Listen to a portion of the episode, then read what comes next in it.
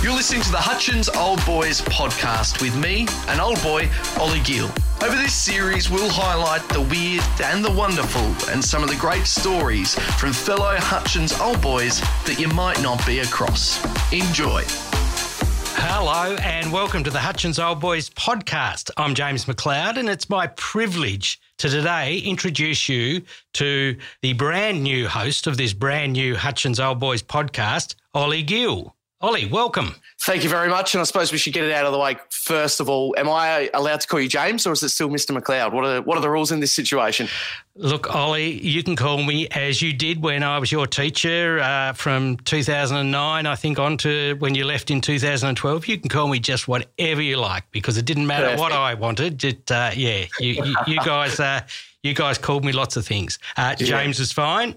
Anything else you come up with, also fine. Now, Ollie, you're going to be the new host of the Hutchins Old Boy podcast, but today we've sort of turned the tables, or should I say the mics, on you, because we thought what we'd do first of all is introduce you to the listeners and find out a little bit about what's behind the host of the Hutchins Old Boys podcast. So you left in 2012. Tell us a little bit about what you've been up to since leaving Hutchins.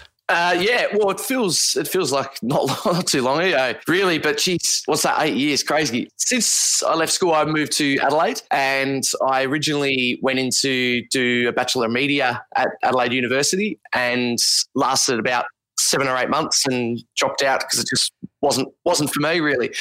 And from there, I just got really keen to, I wrote a TV show and went on radio at Nova and things like that. And I was just really hungry to kind of sink my teeth into the work, not study, I suppose, probably coming from such a long time at school. That was probably a catalyst to that. And since then, it's just been a case of, I've moved to Melbourne and then now I'm currently in London. So it's been an exciting time of just constantly moving and looking forward to the next thing. Okay, so you moved to London from Melbourne. Was that prompted purely by wanting to go and further your career, or were you just travelling and ended up in London, or...? No, it was definitely to prompt my career. I've always been interested in the sport, which I'm working in at the moment, but also the music, the fashion, the food, things like that. But the one thing that I've been, I really actually enjoy is trying to think of the positives out of a really negative situation. And that was sort of what the move came from, because I was working with a sports radio station called Eon, which folded after a year. So I'd moved from Adelaide to Melbourne for this role and then all of a sudden you've got a full-time job, no more, and you got no friends or family, and it was a little bit daunting. So I sort of spent the next 6 months just doing any freelance work that I could, just trying to stay in Melbourne. And then it just got to the point where I thought, well, hey, if you've got no contract, you've got no real ties other than a phone bill that I never paid anyway. Yeah. It's as good a time as ever just to flee the country and do something that, I've always been excited but also scared to do at the same time. Yeah, well, it is. It's a daunting thing to be working in another country and to be trying to, forge a future. So how did that unfold when you got to London? It was a rocky start. So first of all, I didn't have enough money in my bank account because I read it as Australian dollars and not pounds. So that's a trick for young players. Yeah. So that was a nightmare. So when I arrived, I actually arrived on Christmas Day and was kept in the detention at the airport for about an hour to prove that I was okay to be there. Oh, wow. And I was in matching – I actually had them out not long ago. I had matching Christmas jumpers on and that was that was a rude welcome to the country. But when things got going, it was great. It was really good. So I had just essentially up until that point been on LinkedIn all night.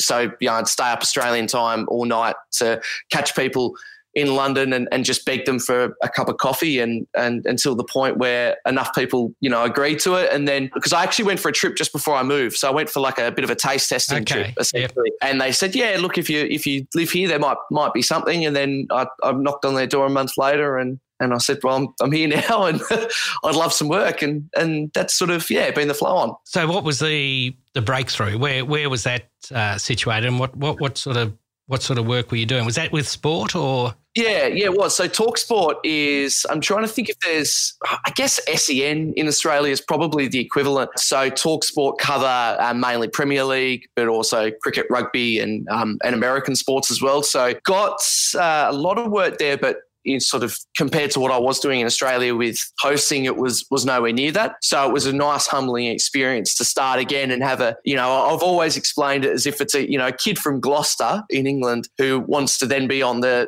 breakfast show with Eddie Maguire talking about AFL. Yeah. It's not going to happen overnight. And so for a kid from Hobart to be able to go to London and try and convince them that, you know, their sport has been really tough and a really humbling experience, but it's been really enjoyable. And off the back of that, I've been able to do a lot of work with Optus, who are the right holders to the Premier League in Australia. And that's been the best part of my time, I'd say. So being able to still work in and around the sport in the city that I'm in, but providing content for back home is pretty exciting and pretty awesome. Yeah, I caught up with a couple of your programs during the World Cup. I saw, on Optus Sport. I remember one particular one where you were a shirt, soccer shirt, or football, we should call it, shouldn't it? Shirt, and going around with the famous players and their different shirts at that shop in London. Yeah, they're the parts with Optus in particular that they sort of come to us and go,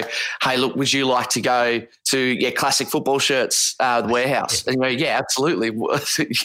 yeah, I would. And then off the back end of that, there's lots of cool things that we get to do that I think locals here probably wouldn't want to do. So, for example, we all want to go and work at Arsenal or Manchester United.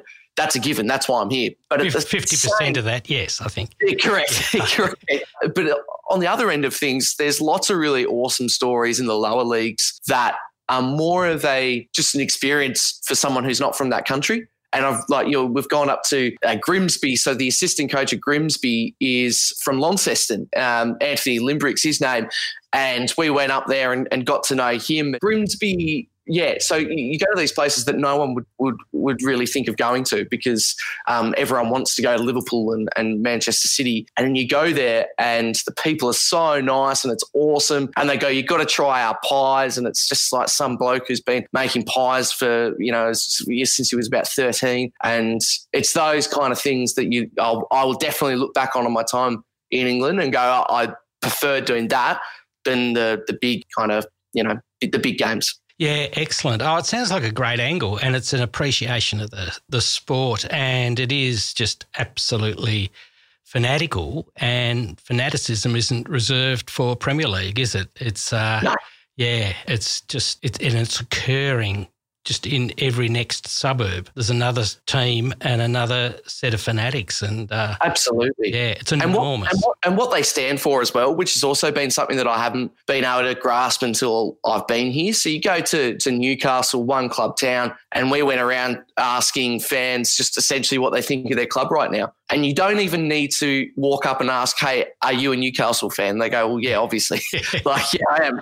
Yeah. And I think it was a Tuesday, 9:00 in the morning, you'd be able to go to these pubs and there were just all these blokes, you know, gut out, and they're having a beer at 9 a.m, wearing their, you know, tight Newcastle shirt, and they've all got an opinion. And it's just, and it's great. And they go, hey, do you want a beer? And you go, well, 9 a.m. Yeah, I would. Yeah, there's something to be talked, or football should keep saying. Exactly. Yeah. It's pretty incredible. It's cool. Oh, that is very cool. And what exactly for TalkSport? You know, how does your week look? What are you doing? Well, I mean, obviously now it's very different. Yeah. I've got a lot less work because, yeah, unfortunately they don't cover the Taiwanese baseball or the Belarus league, which has been tough. But sort of during, I'd say the first 5 months when I was a bit worried to just be a freelancer, I was doing everything. So I was assistant producing, which is just, you know, cutting up audio, scheduling tweets, things like that. But then also doing the social media. So actually it was quite funny through Hutchins and coincidentally my dad teaching me media, learning a lot about Premiere Pro and things like that.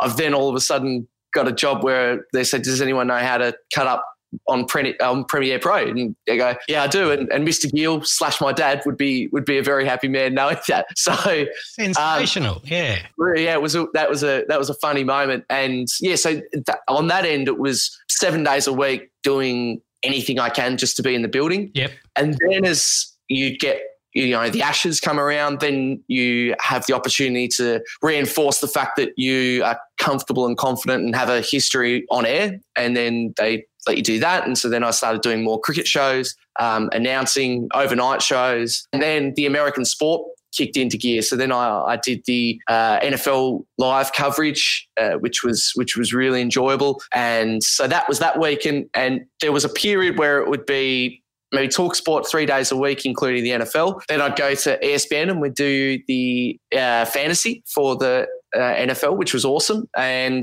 then I'd be doing 1 day a week with Optus, going somewhere up the country. And that was when life was pretty cool at that point, because it was just traveling but working. And then now you've got no sport, and so everything is put on hold, which is frustrating. So right now it's virtually 2-3 days a week, but just at home. And yeah, it's weird. It's weird. It's really strange. It's a very weird time, isn't it, Ollie? And and everyone gets affected in so many different ways. Yeah, but prior to this horrible time, it sounds like, as you say, a bit of a dream. I'd say bit of a dream doesn't even cut it. It's absolutely a dream. It was, we went to Miami for the Super Bowl, and you just go like, how? But even then, I suppose one thing I would like to say is that I'm still at that point where, I had to fund myself to go, but I wanted to go in order to be able to have the opportunity to be able to work there. Yep. And so I still am in this position where, and I will be for a really long time, where you just got to do anything you can to be able to get in that position, because on paper it sounds really cool and fantastic that I was able to do work for the Super Bowl in Miami. But the back end of that was, can I afford it? I'm booking hotel, travel, everything myself. It's not as glamorous as it kind of comes across, with the hope that then 10, 15 years down the track, I'll be able to leave the wallet at home. That's the dream. Yeah, so that really will be the dream, but it does sound so exciting, and it is the way of the world at the moment, isn't it, that you really have to be lucky, or you have to be self-funded to get a kick along in so many of these industries, and the industry you're working in particularly. Yeah, well, I think you certainly make your own luck. That's one thing that I've always thought of, particularly coming from Tassie. I've been really lucky that my mum has worked in radio for a long time. My dad, of course, Mr. Gill at Hutchins, was heavily involved in media and drama. So they've been really great at giving me a leg up in terms of, self-editing at home, that sort of thing. But then since leaving, then you really need to, especially leaving the country, that's when you go, righto. So you think that you've, say, this far up the ladder, then you go overseas and you're not even on the ladder. You're propping it up for someone else. And so that's enjoyable if you like that challenge, which I do. But then also there's times where you, 16-hour day and you just make cups of tea for people.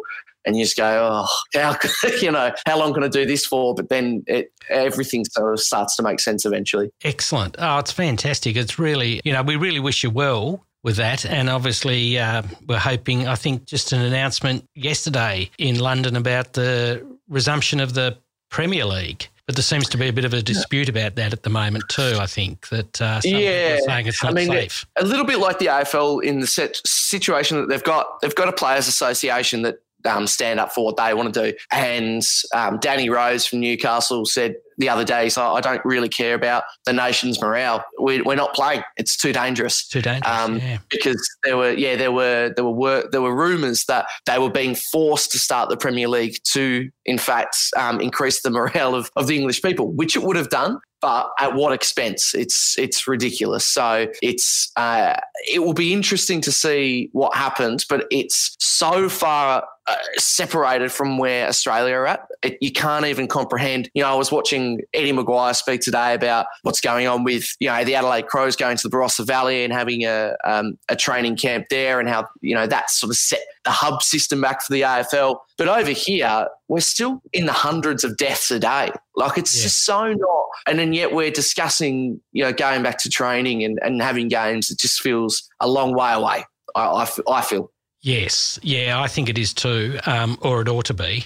So it'll be interesting to see what happens. Yeah, we're even apprehensive about it here, and I do think we've, Australia's a bit ahead of the curve, or ahead of the game, I should say. Yeah, so we could spend a lot of time talking about, because everyone does, talking about the virus, but we're really here to interview you, and I'm just thinking perhaps we could change tack a little bit and just think a little bit, you could tell us a little bit about your time at the Hutchins School. You've mentioned Father Graham and his teaching, and you're an English teacher as well. But tell us some of your main favourite memories of being at school. Loved it. Absolutely loved it. I went to Sacred Heart for primary school, and Dad had got a job at Hutchins, I think maybe a year before that, and just would come home and just tell me how much he loved it, and the kids loved it. And so for halfway through grade 7, I just thought, this is where I want to be, and was lucky enough to get in halfway through the year. And I just loved it. Like, there were so many great memories that I had there. And then also,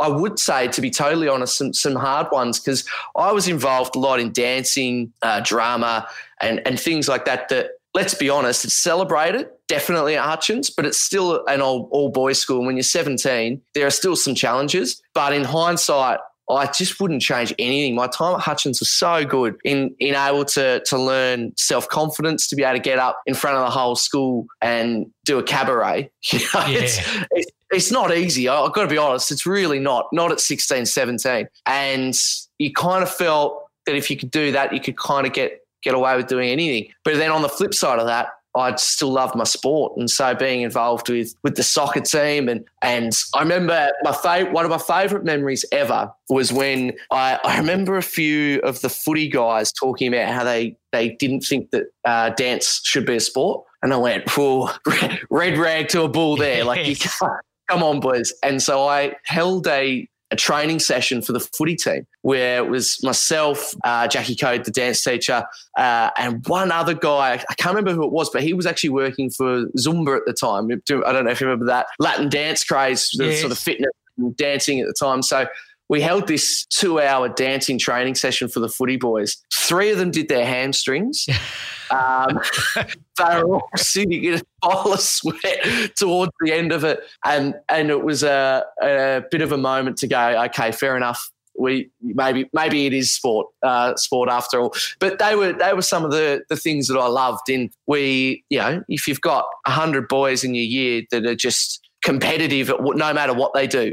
And that was the thing that I think I'll take away from Hutchins, because you talk about a boys' school being competitive. The first thing you think of is sport, but my experience wasn't like that. It was performing arts. Yes. It was debating. It was, even down to the house chess. Like it was, you wanted to win it, and you wanted, if you didn't know how to play chess, you were asking the guys who did know how to play chess, and then you were competitive to make sure that you're in the mock United Nations trip up to Deloraine. It just was a really cool time to be able to pit yourself against everyone and see where you're at. No, I loved the environment, loved it. Oh, brilliant. Absolutely brilliant. That's great to hear. And I think you can rest easy that dance is a very strong statement the Hutchins School makes these days. I really do think that it's recognised by everybody that, and you might have been more pioneering days back in your time, particularly when you first started dance, but now it's just immersed as part of what Hutchins does. And, it's a brilliant thing. Great. It's great. Oh, look, it's so good to see. And I remember the thing that I liked so much about it was I personally really enjoyed it, but then there were other kids who just didn't know what to do, so they thought, oh, I'll give it a crack.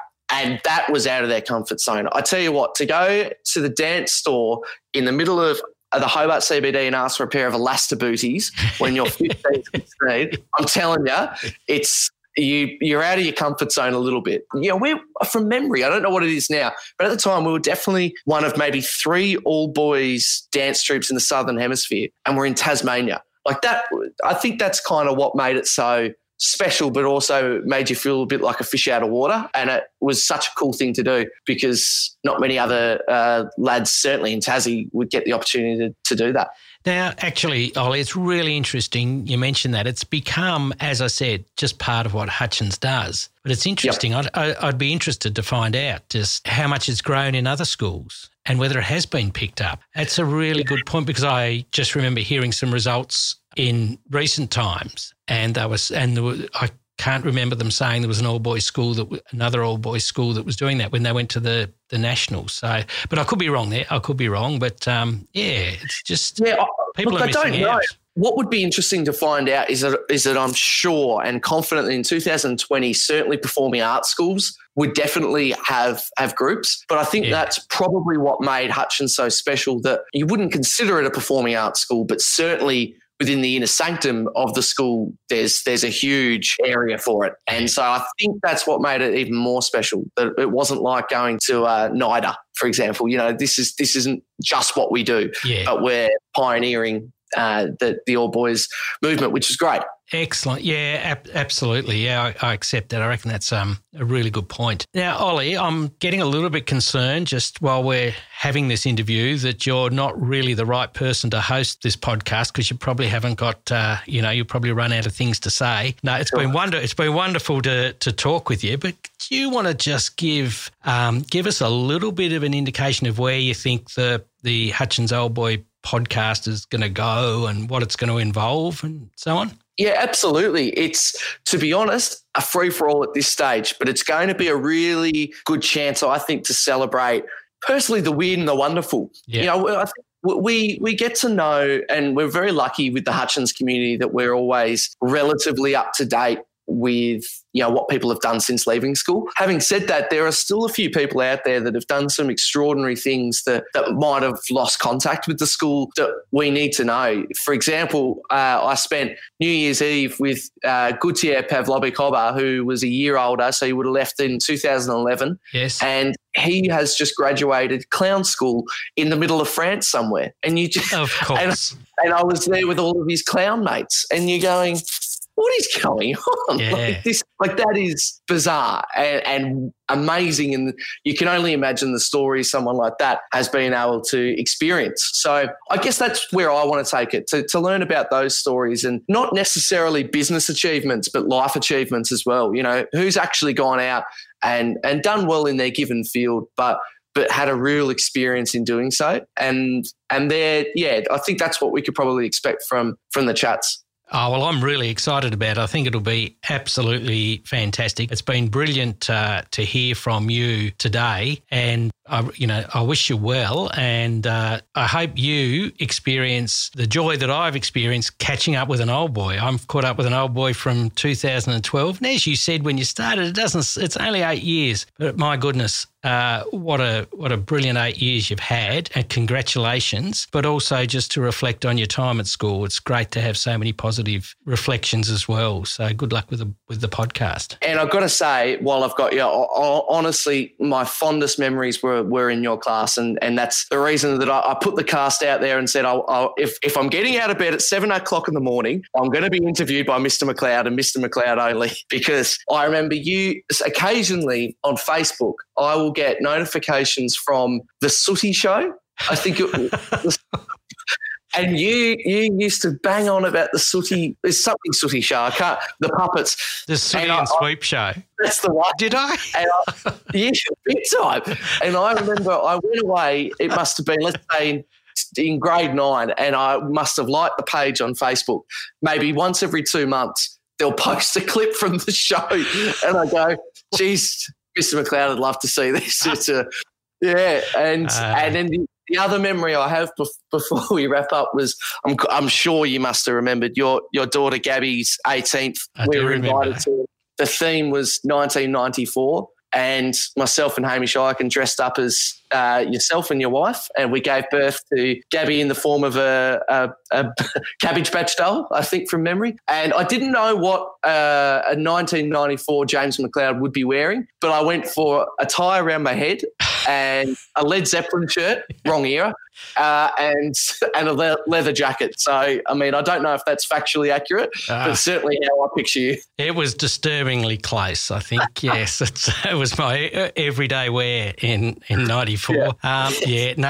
It's another memory I'll never forget of you arriving at the party and Hamish giving birth, but that was it was, you had to be there, but I think you've actually painted the picture pretty well for a lot of people. You have to be there, really. No, it was, on reflection, I wish no one was, No, very funny. Look, it has been absolutely wonderful to speak with you. All the best, and stay safe in this rather horrible time, and all, I hope things do work out in London and in England, and that it all calms down over there as well. And I really look forward to hearing your voice and interviewing some of those really interesting old boys that we've got coming up in the future. That's exactly right. Really looking forward to it. And if you hear of any stories, if you're listening to this podcast now, if you hear of any great success stories or interesting stories with some of the old boys, please get in touch with us. Any one of us here, it would be great to hear. So we can hopefully reach out and get in touch with them. Brilliant. Thanks very much. And we'll look forward to the next podcast from you, Ollie. Cheers. Cheers. I hope you enjoyed this episode of the Hutchins Old Boys podcast. Remember to keep your eye out on all your favourite podcatchers for the very next episode.